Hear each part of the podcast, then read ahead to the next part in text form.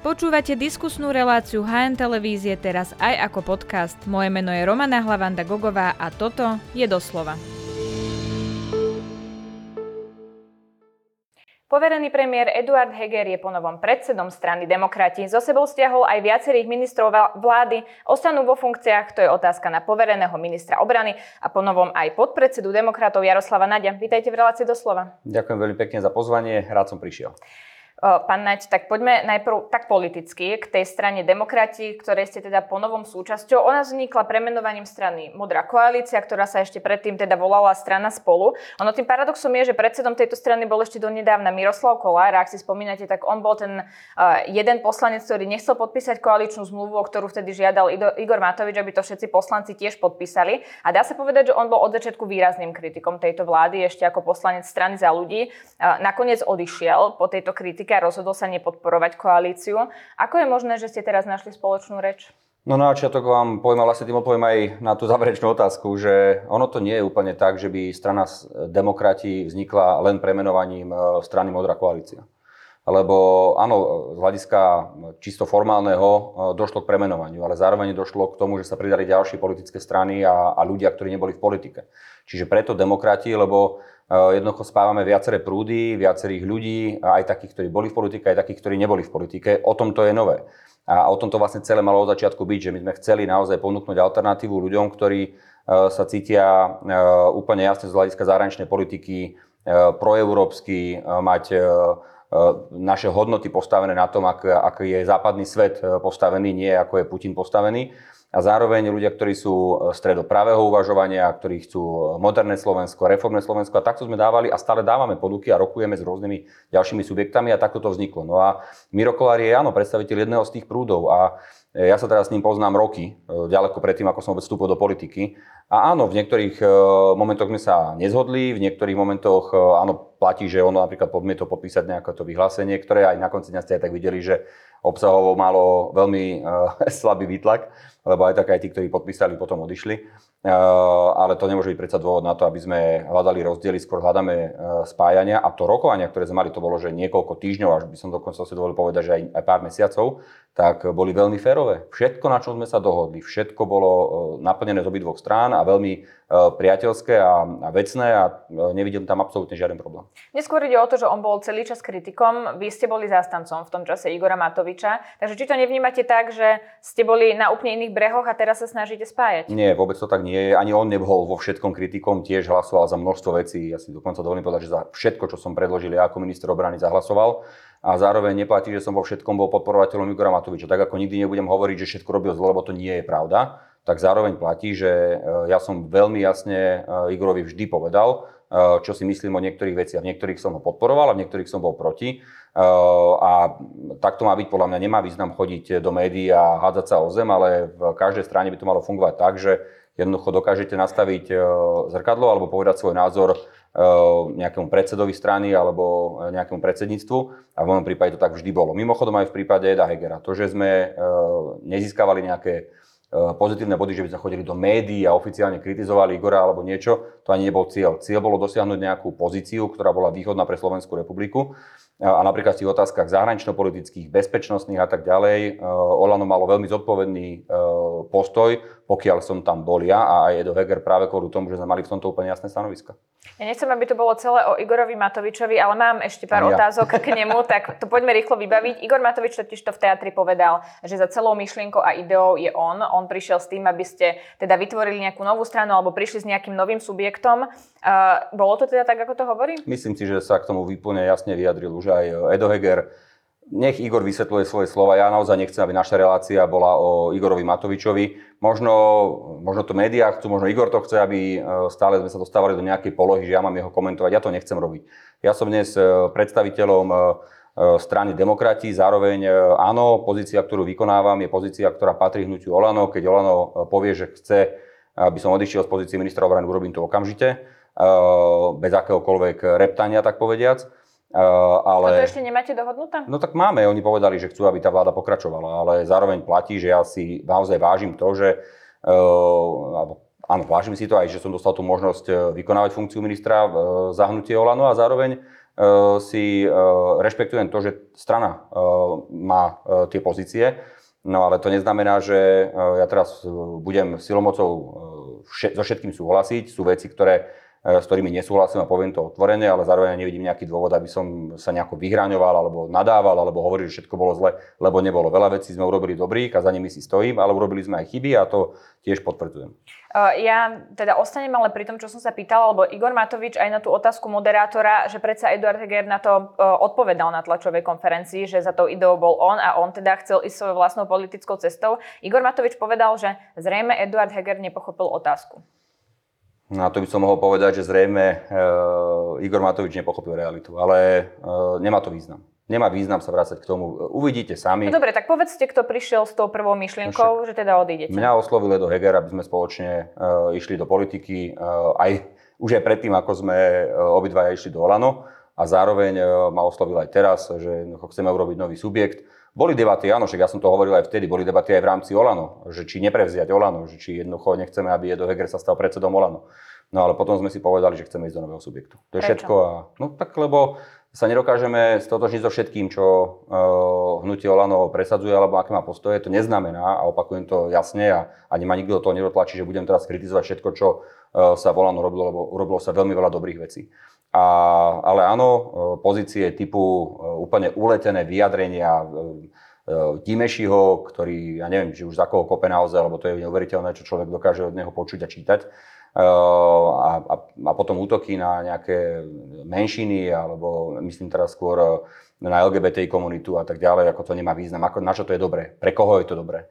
Áno, to sme tiež počuli, že vy budete strana liberálov, aj keď na čele je teda konzervatívec, Eduard Heger sa tým netají. Zaujímavé, že niekto má potrebu hovoriť, že sme strana liberálov, pričom je tam viacero ľudí, ktorí naozaj majú skôr konzervatívne hodnoty, ale my túto otázku neriešime.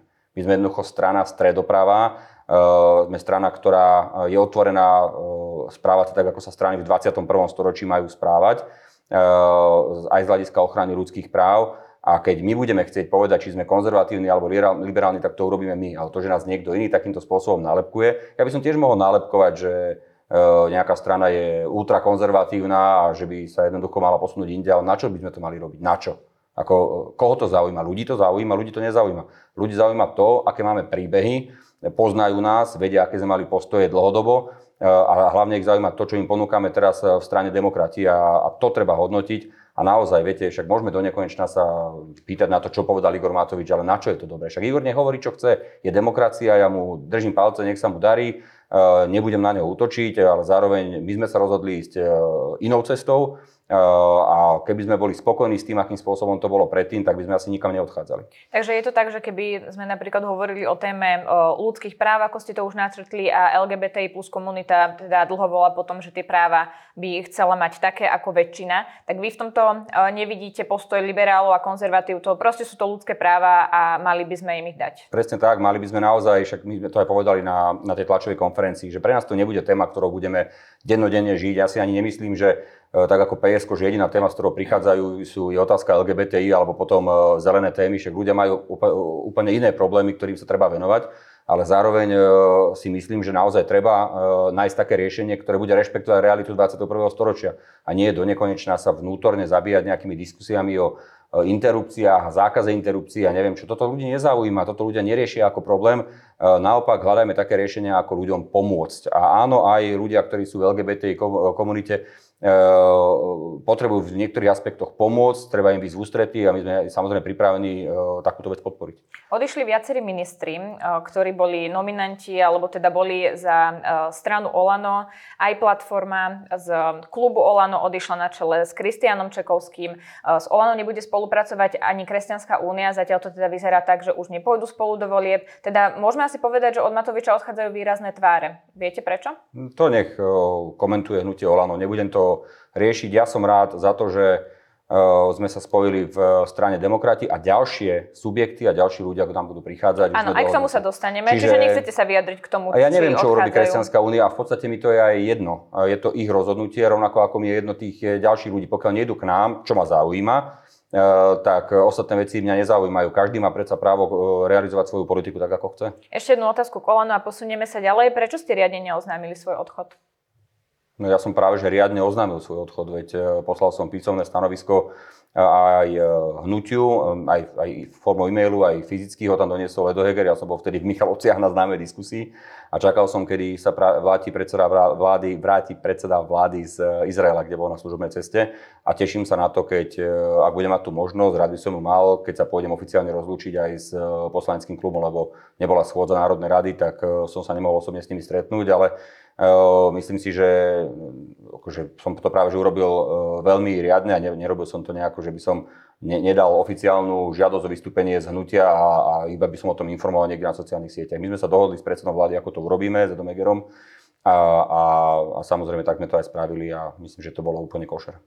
Vy veľmi radi hovoríte o tom, že strana Hlas je len Smer 2.0, že to je teda pokračovanie tejto strany, lebo všetci vlastne, ktorí ju zakladali, boli predtým v strane Smer.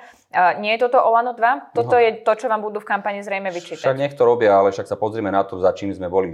My nie sme nepopísané papiere. Všetci, ktorí v politike pokračujeme nejakým spôsobom, sme popísané papiere. Tak nech každý bez problémov hodnotí moje rozhodnutia, moje kroky, moje návrhy, moje konanie. Niekedy som konal podľa môjho názoru dobre, niekedy som robil aj chybu, ja si to priznám. Ale nikdy nemám za sebou ani jednu korupčnú kauzu, nemám za sebou nič, čo by museli riešiť orgány činné v trestnom konaní.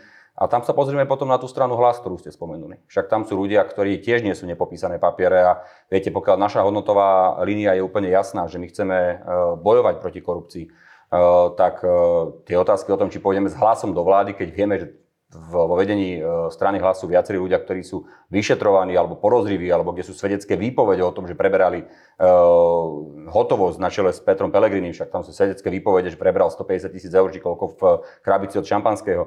My tí ľudí poznáme, všetci, celé Slovensko ich pozná, preto hovoríme, že sú to presne rovnakí ľudia s rovnakou DNA ako Smer. My v strane Demokrati sme áno niekoľko ľudí z OĽANO, ktorí ale nemajú žiadnu kauzu za sebou, žiadne nejaké stíhanie alebo nič podobné, lebo nič také sa nedialo. A potom sú tam iní ľudia, ktorí tiež sú nie sú nepopísané papiere a ktorí majú svoj príbeh. A toto je úplne iný príbeh a naozaj si myslieť, že ľudia ako, ja neviem, Rasto Káčer alebo Karel Hirmán alebo ďalší, Miro Kolár, že by ľudia, ktorí naozaj v minulosti povedali jasne, čo si myslia o pozíciách napríklad Igora Matoviča, že by toto bolo akože OĽANO 2, tak to je podľa mňa veľmi ľahko čitateľné, že to je len nálepkovanie, lebo to tak niekomu vyhovuje, ale naozaj tu sme úplne inde.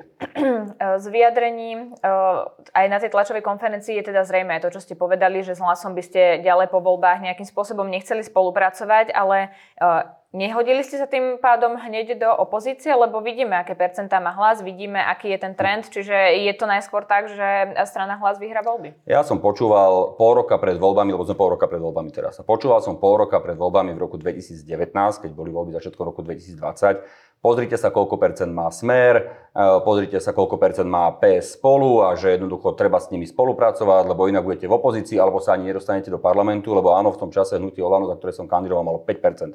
V prieskumoch a nakoniec viete, ako dopadli voľby. Dnes, keď čítam tých komentátorov, ako hovoria, že teda Hlas vyhrá voľby a treba s nimi spolupracovať, lebo dokonca niektorí novinári, čo mi príde absurdné, že povedia, že jediná záchrana pre slovenskú demokraciu je Hlas, ktorý vyhrá voľby a PSK vytvoria s ním vládu, že toto by novinári naozaj už nemali takúto vec komunikovať. Ja ani neviem, že by to niekto takto explicitne hovoril. Treba si pozrieť Twitter pani, myslím, že sa volá Kelová, či ak sa volá zo smečka komentátorka, tam to nájdete úplne explicitne, však aj naložili niektorí kolegovia, že to je ďaleko za hranicou toho, akoby áno, ako by mali komunikovať. Ospravedlňujem sa za to meno, nepamätám si ho úplne presne.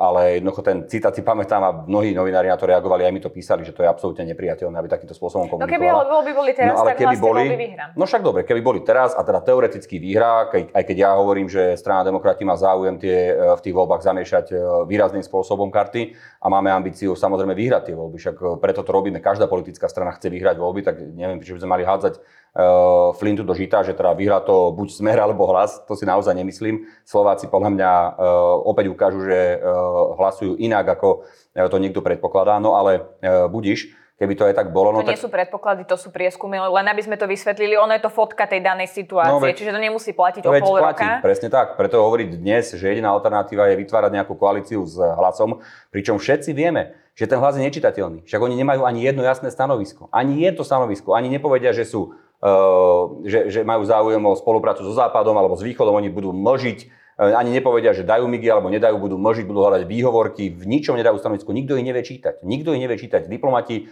západní nám hovoria, že jednoducho oni nevedia, čo majú očakávať od tej strany. Je to nečitateľná strana. A zase Smer je čitateľná strana. Tá je úplne jasne prečítaná, že sú to jednoducho proruská strana, ktorá by nás najradšej ťahala do smer sovietská demokracia. Je to ich cieľ. Naším cieľom je tie voľby vyhrať a spoločne s ostatnými stranami demokratickými vytvoriť vládu. To je náš cieľ.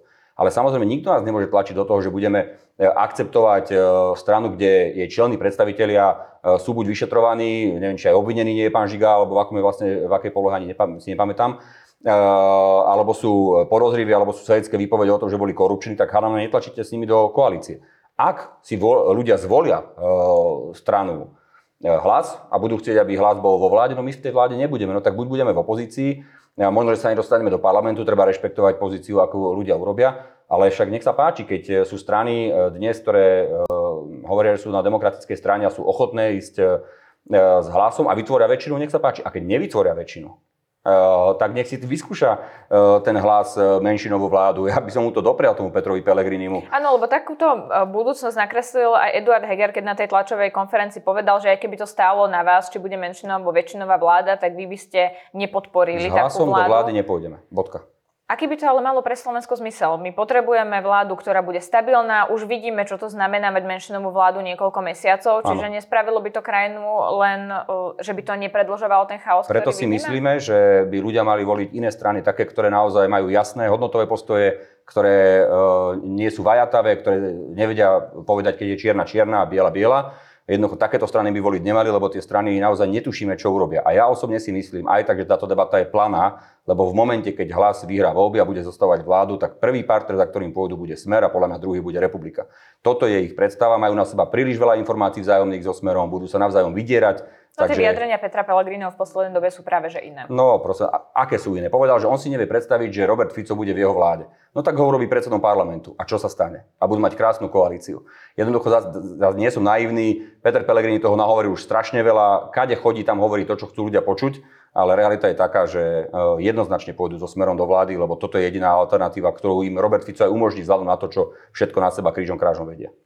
Vy ste to už spomenuli, ale ešte, aby sme to pochopili úplne, ostávate teda všetci ministri vo funkciách, napriek tomu, že ste vstúpili do strany Demokrati a sú s tým v pohode všetky koaličné strany? Zatiaľ máme takú informáciu, táto vec bola konzultovaná aj s jednotlivými, teda bývalými koaličnými stranami, aj s pani prezidentkou zo strany pána premiéra, ale opakujem ešte raz, ja rešpektujem to, že som kandidoval za hnutie OĽANO, a že OĽANO má nárok ako keby na pozíciu ministra obrany. Keď hnutie OĽANO povie, že vám skončí, tak skončím.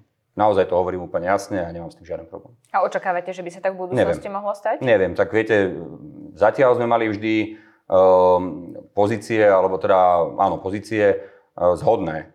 Ale ak by začali mať zásadný problém s mojím hodnotovým videním sveta a presadzovali iné a chceli mať niekoho iného, síce to asi veľmi nebude možné, lebo iného človeka asi nebude možné vymenovať, ale minimálne možno v rámci vlády poveriť niekoho. Ale ja si naozaj myslím, že by sme v kľude ako vláda mali dokončiť až do parlamentných volieb, ktoré predpokladám budú v septembri. A tam jednoducho potom nech ľudia rozhodnú o tom, kto má ďalej vládnuť a aké má byť zloženie parlamentu. Keby vás k tomu Igor Matovič nevyzýval, ale bol by kritický, on vedel byť kritický k viacerým ministrom, vyskúšal si to aj ex-minister Lengvarský, aj Karel Hirmán bol kritizovaný na tlačových konferenciách Igora Matoviča, tak v takom prípade by ste si povedali, že odchádzate? Ale ja som pripravený na kritiku, keď je vecná, keď je relevantná, tak prečo nie? Však veď to znamená, že som minister, že nemôže byť kritizovaný, práve naopak. Niekedy nás kritika posunie ďalej. Otázka je, či to je vecná kritika, alebo to sú blúdy. Napríklad to, čo Dimeši šíri posledné mesiace, to je jeden blúd za druhým. Tak ja verím tomu, že toto nebude ako keby politika hnutia OĽANO smerom k zahraničnej politike. Že to je jednoducho jeho nejaký umelý, vymyslený úlet, ktorý je ťažko nielen mnou, ale aj mnohými ľuďmi aj z hnutia OĽANO, ešte ktorí tam ostali, akceptovateľní. Pán minister, vy ste sa rozprávali s Mikulášom Dzurindom posledné týždne? Posledné týždne. Ja som sa s ním stretol za ostatné, povedzme, 2 mesiace dvakrát. Plus sme mali nejaké výmeny SMS-kami a tak ďalej. Potom som bol prekvapený, keď som zrazu zistil, že napriek tomu, že ja som patril medzi tých, ktorí by chceli, aby Mikuláš Dzurinda bol súčasťou tohto tímu, Demokrati, strany Demokrati, tak on vlastne z nejakého pre mňa nepochopiteľného dôvodu na mňa zaútočil, čo teda bolo zvláštne. Niečo tam hovoril o tom, že nemôže nikto uveriť, že som modrý, keď som bol v strane Smer, no tak vtedy, keď zakladal SDKÚ, tak ja som v strane Smer už nebol a práve naopak vtedy som participoval na príprave programu obranného pre SDKÚ, čo som mu teda pripomenul v SMS-ke, ktorú som mu napísal, a tiež som mu napísal, že ego je veľmi zlá vlastnosť v politike a som presvedčený o tom, že strieľať na priateľov, to je to najhoršie, čo sa vám môže stať vo vojnovom konflikte. Friendly fire je zlá vec a to on urobil, nepochopil som to, nechápem teda, o čom to je, verím tomu, že to nie je iba o egu. A on ďalej rokuje aj s predsedom vlády a predsedom strany Demokrati. Ja budem rád, keď tak ako to deklaroval celý čas, že jednoducho chce byť v nejakej polohe poradcu a pomáhať spájaniu demokratických síl, že v tom bude pokračovať. Ale no zatiaľ to vyzerá tak, že zaklada vlastnú stranu, to nechám na ňo, čo chce zbierajú robiť. Podpisy. Či je to relevantné, či to má zmysel, či to práve nie je voči tomu, čo tu hovoril celé mesiace, nech odpovie on. Lebo on hovoril celý čas, že chce spájať a nakoniec, keď sa ostatní spájajú, tak on ide zbierať podpisy. No, príde mi to zvláštne, ale ja ho rešpektujem, nebudem si skákať po jazyku, dlhodobo hovorím o ňom, že naozaj urobil pre slovenskú politiku naozaj veľa dobrých vecí. Má za sebou samozrejme aj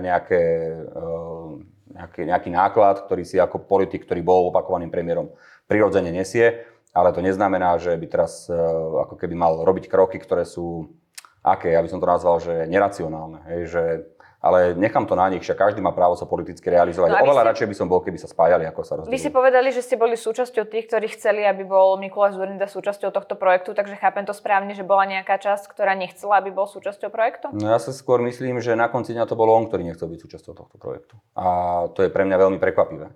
Lebo keď som sa s ním prvýkrát takto, ja som to aj hovoril verejne, myslím, že dokonca aj v tomto štúdiu, ak sa nemýlim, ešte pred asi pol rokom. Ja s Mikulášom Dzurindom som v kontakte naozaj snáď 5 rokov, 6, relatívne intenzívnom. Ešte predtým, ako som išiel do OĽANO, bol jeden dokonca z prvých ľudí, ktorí sa to dozvedelo do mňa, aj som sa s ním radil vtedy a tak ďalej. Čiže ja si ho vážim a on celý čas, celé to obdobie mi hovoril, že on už nemá záujem sa vrátiť do politiky, že on jednoducho chce, ak, tak pomôcť ďalšiemu spájaniu, ako to bolo v prípade SDK. Tak to je presne úloha, ktorá, ja vidím, on je skúsený politik, vie poradiť, má medzinárodné zázemie. To je v poriadku. To je v poriadku. Ale prečo jednoducho sa dostal teraz do polohy, že kým oni ostatní sa spájajú, tak on sa snaží to rozdeľovať. Ja to nechápem.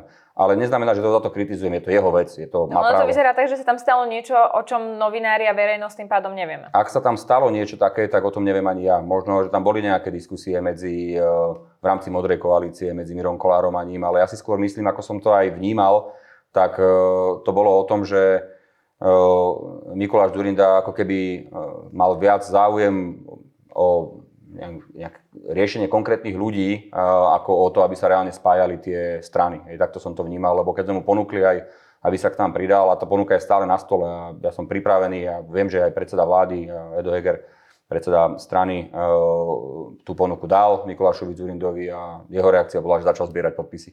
No tak snáď to ešte prehodnotí, lebo si naozaj nemyslím, že to má rácio. Ale ešte raz, je to ich rozhodnutie a ja to nebudem kritizovať, len mám svoj názor na to.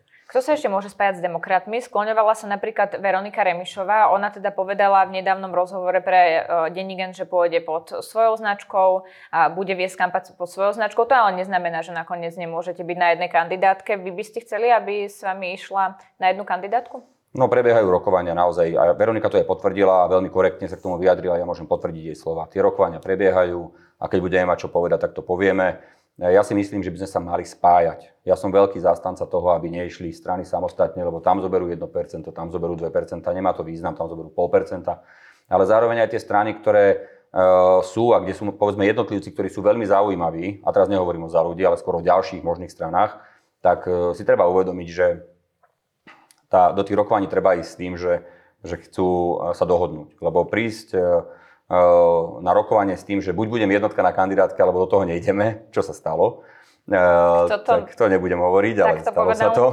Až nás to pobavilo, lebo to je naozaj akože, to im príde absurdné. Však treba sa vedieť dohodnúť, ega dole, kľud, pohoda, dohodneme sa, je záujem sa spájať. A ja môžem povedať, že áno, my sme dohodnutí s ďalšími aj ľuďmi, aj subjektami a postupne to budeme informovať a s ďalšími rokujeme. Čiže už sú tam nejaké dohody, áno. Len teraz nechcete prezradiť s kým konkrétne? Jasné, vždy, keď to príde na rád, tak to odkomunikujeme. Aj tak, aby sme dali aj tým ľuďom, ktorí sa k nám pridávajú, adekvátny kredit, aby to nezaniklo možno v nejakej prvej tlačovej konferencii, kde sme predstavili viacerých ľudí a viaceré subjekty, ale budeme postupne jednoducho aj podľa tém, aj podľa strán, ktoré sa pridávajú, o tom informovať a mne sa to páči a mám z toho veľmi dobrý pocit. Dobre, nebudem vás tlačiť do nejakých konkrétnych mien, počkáme si na tie tlačové konferencie, kde to predstavíte. Je vlastne vysoká nedôvera voči Igorovi Matovičovi, to je tu už dlho a vy ste stáli po jeho boku. Tá situácia sa nakoniec vyhrotila tak, že padla vláda, nastal chaos, vieme, ako to bolo aj s demisiou Igora Matoviča, keby ju podal, je tu šanca, že by tá vláda nepadla. Máte teda pocit, že toto vám voliči môžu vo voľbách spočítať? No ale však ľudia majú na to právo, samozrejme, to treba povedať úplne jasne. Ja zase nebudem hádzať celú moju minulosť nejak za chrbát alebo sa tváriť, že neexistuje. Zároveň, keď sa hovorí o tom, že je tu chaos, tak ja hovorím, že chaos nie je vo vláde. Vláda funguje veľmi dobre. Chaos je v parlamente. To je pravda, lebo tam už naozaj sú veci ťažko čitateľné. Áno, urobili sme veľa dobrých vecí a urobili sme aj chyby. Ja to priznávam a ľudia majú právo nám na to dať známku. Ja hovorím, tak že na aký výsledok si trúfate, keď hovoríte o známke? To ja netuším. Ja fakt neviem. Možno, že sa nedostaneme do parlamentu a možno tie voľby vyhráme. Jednoducho ja neviem, však nechajme ľuďom čas, je asi 2 dní alebo 3 dní, koľko je od tlačovej konferencie, 2 dní. Tak však treba tomu dať priestor. Tak ale keď ste išli do toho, asi ste sa rozprávali o tom, aký výsledok by ste chceli uhrať? No tak to sme sa nerozprávali, lebo to je ťažko čitateľné, veď zase nepodceňujeme ľudí. My sme si nechali robiť prieskum verejnej mienky, ktorý hovoril o potenciále, áno, ale ten potenciál zďaleka neznamená výsledok vo voľbách. Takže niekedy je potenciál veľmi veľký a výsledok je malý, to sa stalo napríklad pánovi bývalému prezidentovi Kiskovi. A niekedy je zase naopak potenciál veľmi malý a nakoniec výsledok dopadne úplne inak, ako sa stalo. Myslím, že tam sa meral potenciál, keď sme ešte nevedeli názov strany, len presne keby tak. Prezident áno, zakladal potenciálne stranu. Áno, aj to, ale aj teraz sa robil prieskum, takže sa nevedel názov strany, ale vedelo sa, že je to spájanie pravicových demokratických síl. Čiže uvidíme, nechajme to tak. My budeme sa snažiť robiť dobré rozhodnutia, zodpovedné rozhodnutia, nerobiť chyby, ale však kto robí aj chyby. Ale máme najlepšiu vieru, nie sme skorumpovaní, sme jasne čitateľní zo zahraničnej bezpečnostnej politiky, ide nám o dobré, moderné Slovensko, snažíme sa hľadať riešenia a ja verím, že ľudia potrebujú normálnosť. Ľudia potrebujú normálnosť, lebo tu sú rôzne strany, ale taký ten normálny, obyčajný prístup, naozaj, že slušný, demokratický, štandardná politická strana, ukotvená aj zahranično-politicky. To je presne to, čo ľudia hľadajú. A asi aj ja ako volič by som mal problém vyberať politickú stranu v tomto momente a keď sme prišli my s tým návrhom vzniku, alebo teraz s samotným vznikom strany Demokrati, tak množstvo ľudí mi povedalo, že už som si myslel, že nepôjdem voliť a teraz voliť pôjdem. Tak uvidíme. Ale dopadnúť to môže hociako a treba byť v tomto naozaj sedieť na stoličke a byť kľudný a rešpektovať to, čo si ľudia želajú. Tak ono ešte uvidíme, aká bude kampaň. Dobre, ale môžem vám povedať, že bude určite veľmi špinavá, to je fakt. Úprimne poviem, že sa na ňu neteším. Poďme od politiky preč, poďme trošku k odborným veciam. Prečo ste vlastne prišli s informáciou, že Slovensko môže darovať migy na Ukrajinu v čase, keď ste ešte nemali v ruke napríklad nejaké stanovisko ústavného právnika, ktorý by vám povedal, áno, Slovensko to môže urobiť. Eduard Heger o tom informoval prostredníctvom videa s Volodymyrom Zelenským. Nebolo to tak trošku politikáčenie z toho hľadiska, že ste to pustili von a vidíme, čo sa vlastne strhlo? No v prvom rade sme to nepustili von my, ale Ukrajinci nás naozaj veľmi intenzívne žiadajú, aby sme im pomohli. To je prvá vec. Druhá vec, nemohli sme prísť so stanoviskom ústavného právnika, lebo ústavní právnici sa v tomto rozdeľujú. Každý ústavný právnik má na to iný názor. Niektor tvrdí, že to môžeme robiť, niekto, že to nemôžeme robiť, niekto, že iba s parlamentom, niektorí hovorí, že iba vláda to môže urobiť. Jednoducho ústavní právnici v tomto nemajú rovnaké stanovisko. A ja rešpektujem právnikov, však každý si to nejakým spôsobom obhájí, Áno, právnici u nás na ministerstve aj s ministerstvom zahraničných vecí k tomu sedeli, tvrdia, že to môže vláda rozhodnúť, lebo to nie je zásadná otázka zahraničnej politiky.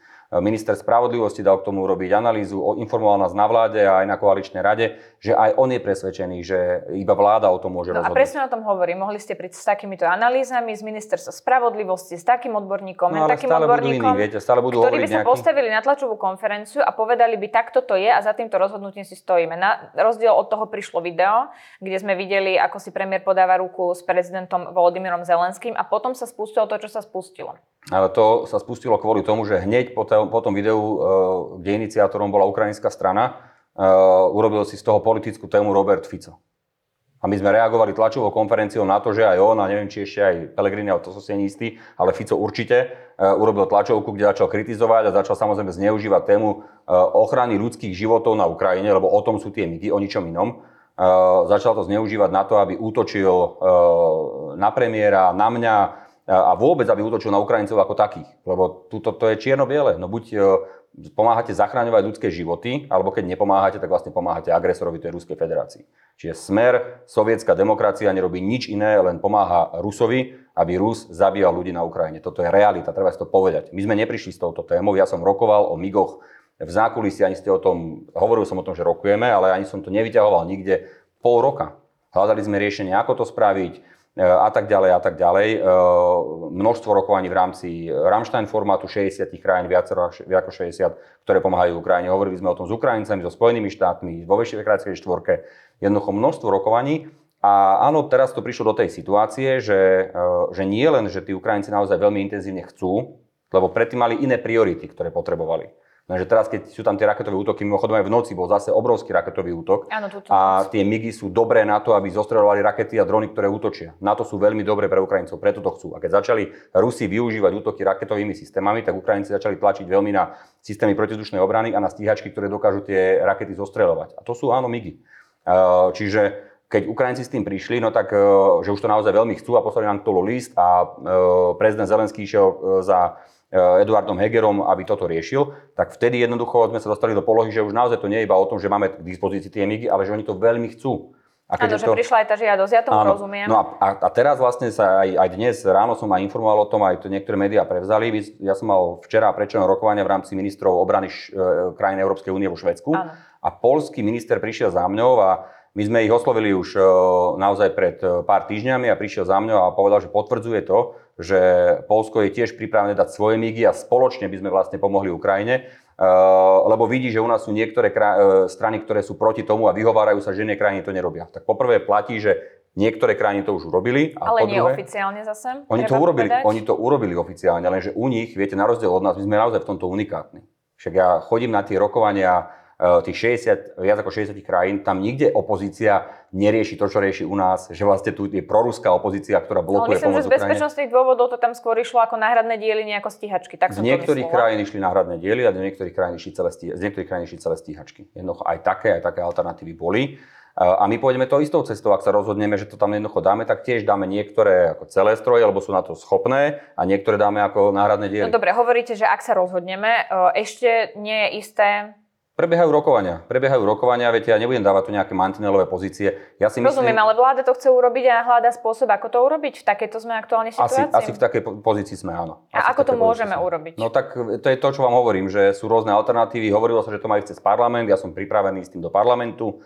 Keď parlament nechce o tom rokovať, alebo nie je taký záujem, alebo keď aj chce v utajenom režime, pôjdem do utajeného režimu, aj taká alternatíva je na stole, alebo budeme mať otvorenú diskusiu, alebo nebude diskusia v parlamente a vláda sa na tom zhodne. Ja som aj za takú možnosť. Jednoducho, jediné, čo mňa tu zaujíma, nie je politikárčenie u nás pred voľbami, že niektoré strany by to aj podporili, ale sa boja, alebo iné sú proruské, alebo iné možno robia až silou mocou len celé, aby ublížili Edovi a mne. Akože, to je politikárčenie. Ja sa na to pozerám z ľudského hľadiska. A no musíme sa na to pozerať aj z ústavného hľadiska, nie len z toho ľudského, aj keď úplne chápem aj tento pohľad. Lebo podľa ústavného právnika Vincenta Buňáka o tom nemôže rozhodovať parlament. Ale to je jeho názor, to je jeden právnik. Ja len pre divákov poviem, prečo to on tvrdí, lebo voči poverenej vláde sme aktuálne v situácii, že parlament už nemôže vysloviť nedôveru, takže tým pádom, keď vláda rozhodne o niečom, s čím parlament nesúhlasí, parlament už ako keby nemá páku na tú vládu, takže preto o tom nemôže rozhodovať parlament. No však dobre, tak to je jeho hľadisko, jeho osobné. jeho kolegovia. Jeho odborné, nie osobné. No ale osobné, lebo tak nerobil to nejaký orgán, urobil to on ako osoba. Čiže to je jeho osobné stanovisko. On ako právnik urobil svoje osobné stanovisko na základe vedomostí, ktoré má.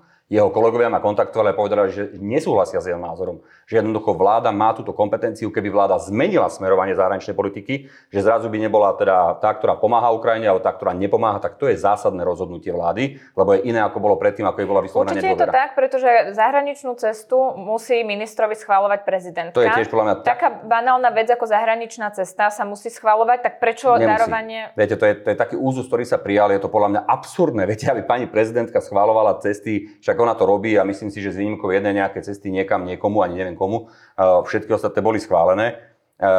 Lebo však nikto z nás nemá čas, aby chodil na nejaké výlety. To keď Pellegrini chodieval niekde do Nemecka na výlety na operu, tak to už je dávno preč. Tak ja si naozaj myslím, že to je absurdné, aby pani prezidentka schváľovala cesty. Pani prezidentka nie je predsa predsednička vlády.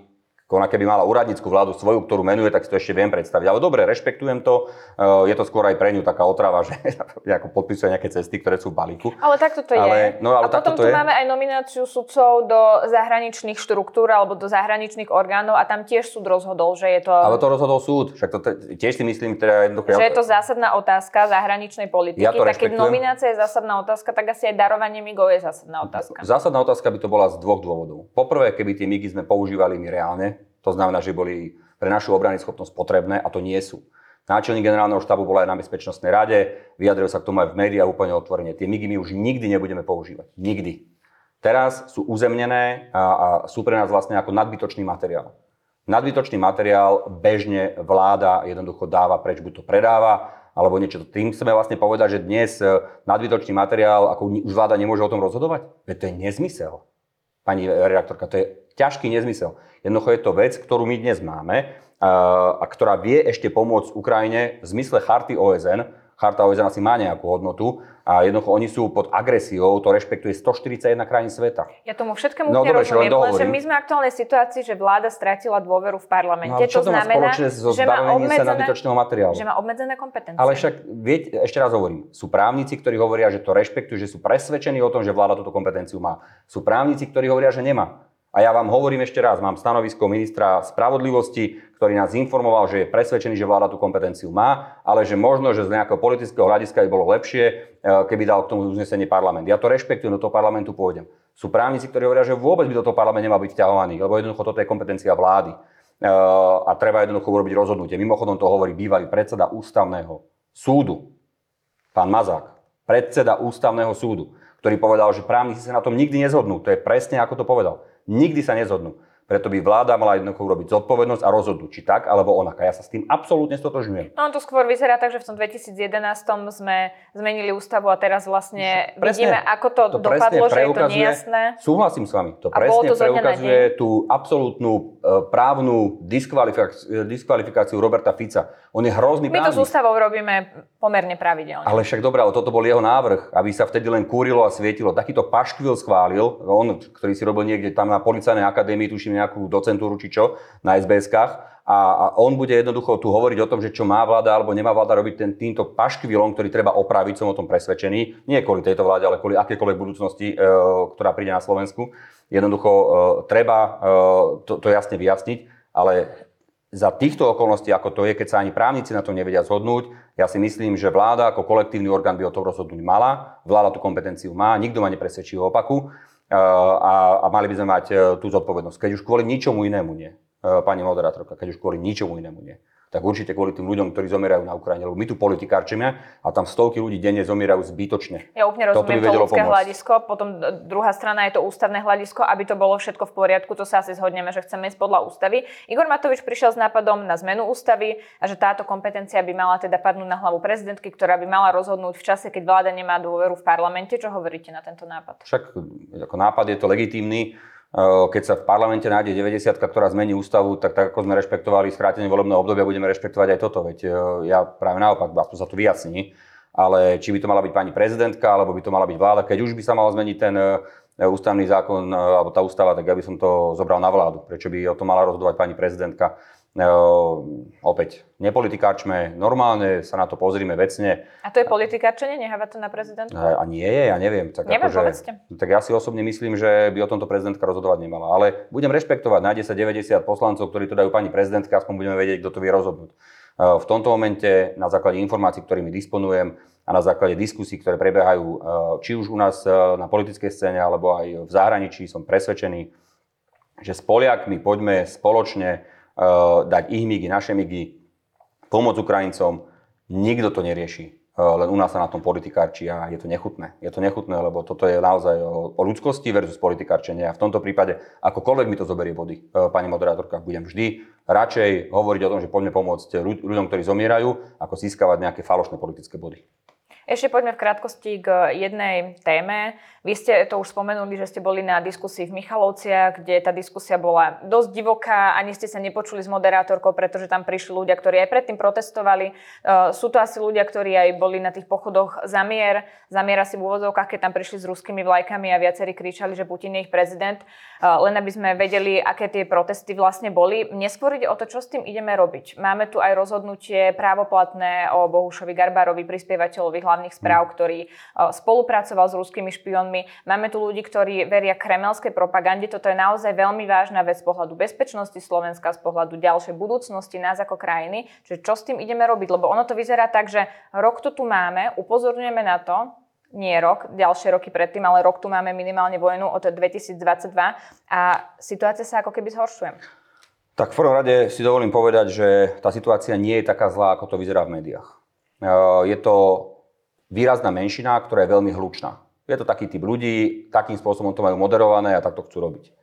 Áno, to, že Garbár ako vlastizradca dostal podmienku, je pre mňa nepochopiteľná vec. Za oveľa menšie delikty v krajinách ako Poľsko, Švédsko, tuším aj Veľká Británia, ľudí, ktorí Nemecko, ľudí, ktorých z oveľa menších vecí ich prichytili, dostali tresty ďaleko na 10 rokov. U nás človek, ktorý bral peniaze, aby udával, aby zbieral tajné informácie, dostal podmienku. Je to absurd. Je to nepochopiteľné pre mňa a naozaj, keď je už ten generálny prokurátor taký aktívny v mnohých veciach, tak v tomto by naozaj aktívny byť mohol, lebo to je pre mňa nepochopiteľné. Po druhé, my sme mali informáciu dopredu naozaj takých 10 dní plus minus, čo sa chystá v Michalovciach. Áno, spravodajské služby, obe, aj polícia ma informovala dopredu, ja som informoval ministra zahraničných vecí, pani Kajtárovú ako moderátorku, že je takáto koordinácia aktivít, sú do toho štandardní aktéri zapojení, slobodný vysielač, hlavné správy, ten lekár Lipták, ten taký, čo chodí po tých akciách, konšpirátor a ďalšie tie typické príklady. No a samozrejme miestnym organizátorom bola strana Republika. Jednoducho to je fakt a zároveň je fakt, že tam tí ľudia prišli z celého Slovenska, od Bratislavice, z Nitry až po Michalovce, tam boli pozbieraní ľudia, ale bolo ich málo, prišlo ich asi 60. Ja som myslel, že keď to už tak organizujú tak dlho, takže ich príde aspoň 200-300 a nestalo sa. Celkovo tam bolo okolo 200 ľudí v tom kultúrnom stredisku a okolo 60 z toho boli títo ľudia, ktorí tam prišli, áno, nielen s ruskými zastavami a s Putinom na tričku, ale aj so sovietskými zastavami. Áno.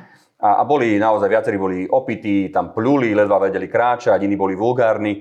Ale ja som povedal, že nebudem rušiť tú akciu a bavili sme sa o tom aj s Rastom Káčerom, aj s pani Kajtárovou a hovorím im, povedzte vy, ale ja som za to, aby sme to nerušili, lebo toto presne chcú. Normálny slušný človek chce diskutovať a prišlo tam najmä 130 Michalovčanov, ktorých nikto neorganizoval, ktorí tam prišli vyslovene diskutovať a ktorí naozaj boli slušní, opýtali sa, tlieskali, jednoducho mali záujem o diskusiu. A potom tam boli títo organizovaní jedinci, ktorí boli hrozní. Ale ja som na to už naučený a mne to nič nerobí. Ja som sa aj kľudne k tomu postavil a myslím si, že nám to iba ukázalo, aké dva svety tu žijeme. Svet normálny, demokratický, taký, aký chceme žiť. A potom svet, ktorý hucká tam extrémistická Republika a Fico a podobný a Blaha a toto spôsobujú. O to viac budeme robiť takýchto diskusí. O to viac budeme chodiť po celom Slovensku a budeme sa stretávať. A nech si organizujú veci od rána do večera. Aspoň sa ukážu, akí tí ľudia sú. Ale nič iné ako vecná, otvorená diskusia, úprimná diskusia nám nepomôže. Je to tak, no ale viete, sme zároveň jednou z mála krajín. Určite v Európskej únii a v NATO, ale dovolím si povedať, že aj na svete, ktorí by rozdeľovali spoločnosť na tom, či chceme byť krajinou, ktorá rešpektuje medzinárodné právo a ktorá stojí za obeťou, alebo naopak, ktorí podporujú Rusko ako agresora. A tam sme to videli. Jednoducho to boli ľudia, ktorí vyslovene podporovali Rusko a opakovali presne tie isté frázy, ktoré šíri Blaha a ktoré šíri Fico a iní a ešte extrémisti. Toto tam opakovali, lebo oni veria tomu, čo im na sociálnych sieťach a kade zdieľajú. Ale opäť, nech sa ľudia rozhodnú, či chcú patriť k západu, alebo či chcú byť ďalšou guberniou Ruskej federácie, kde ich tlačí Fico a extrémisti. Čiže riešenie je diskutovať, chodiť po Slovensku? Riešenie je diskutovať, byť úprimný. Aj tie politické strany na čele s Hlasom by mali jasne povedať, kde chcú patriť. Nie, že vybalovať si pol roka 10-minútové prijatie u Olafa Scholza a Tvarica, aký je rešpektovaný na západe a potom sa stretáva s ruskou ambasádou a hovoriť im presne tie veci, ktoré chcú počuť ruská ambasáda. Lebo toto nie je hodnotová politika, to je farizejstvo a to dnes robí Hlas. A potom sú krajiny, ktoré už ani, teda strany, ktoré už ani nie sú farizejské a ktoré sú jasne proruské, tak nech si ľudia rozhodnú, že koho chcú. Ako či chcú naozaj patriť k západu, k rešpektovanú, tam, kde sú všetky krajiny Európskej únie, NATO, naši partneri, najväčší ekonomickí spojenci, alebo či chcú patriť niekde pod Rusko, kde nás tlačí Smer silou mocou. Tak uvidíme, ako sa vyvinie situácia s MIG-mi. Budeme to samozrejme sledovať. Čaká nás schôdza, tak uvidíme, či sa o nej vlastne bude o tejto téme na schôdzi rokovať. Ďakujem veľmi pekne, že ste si na nás našli čas. To bol poverený minister obrany Jaroslav Naď. Ďakujem veľmi pekne za pozvanie. Rád prídem kedykoľvek. Prajem všetko dobré.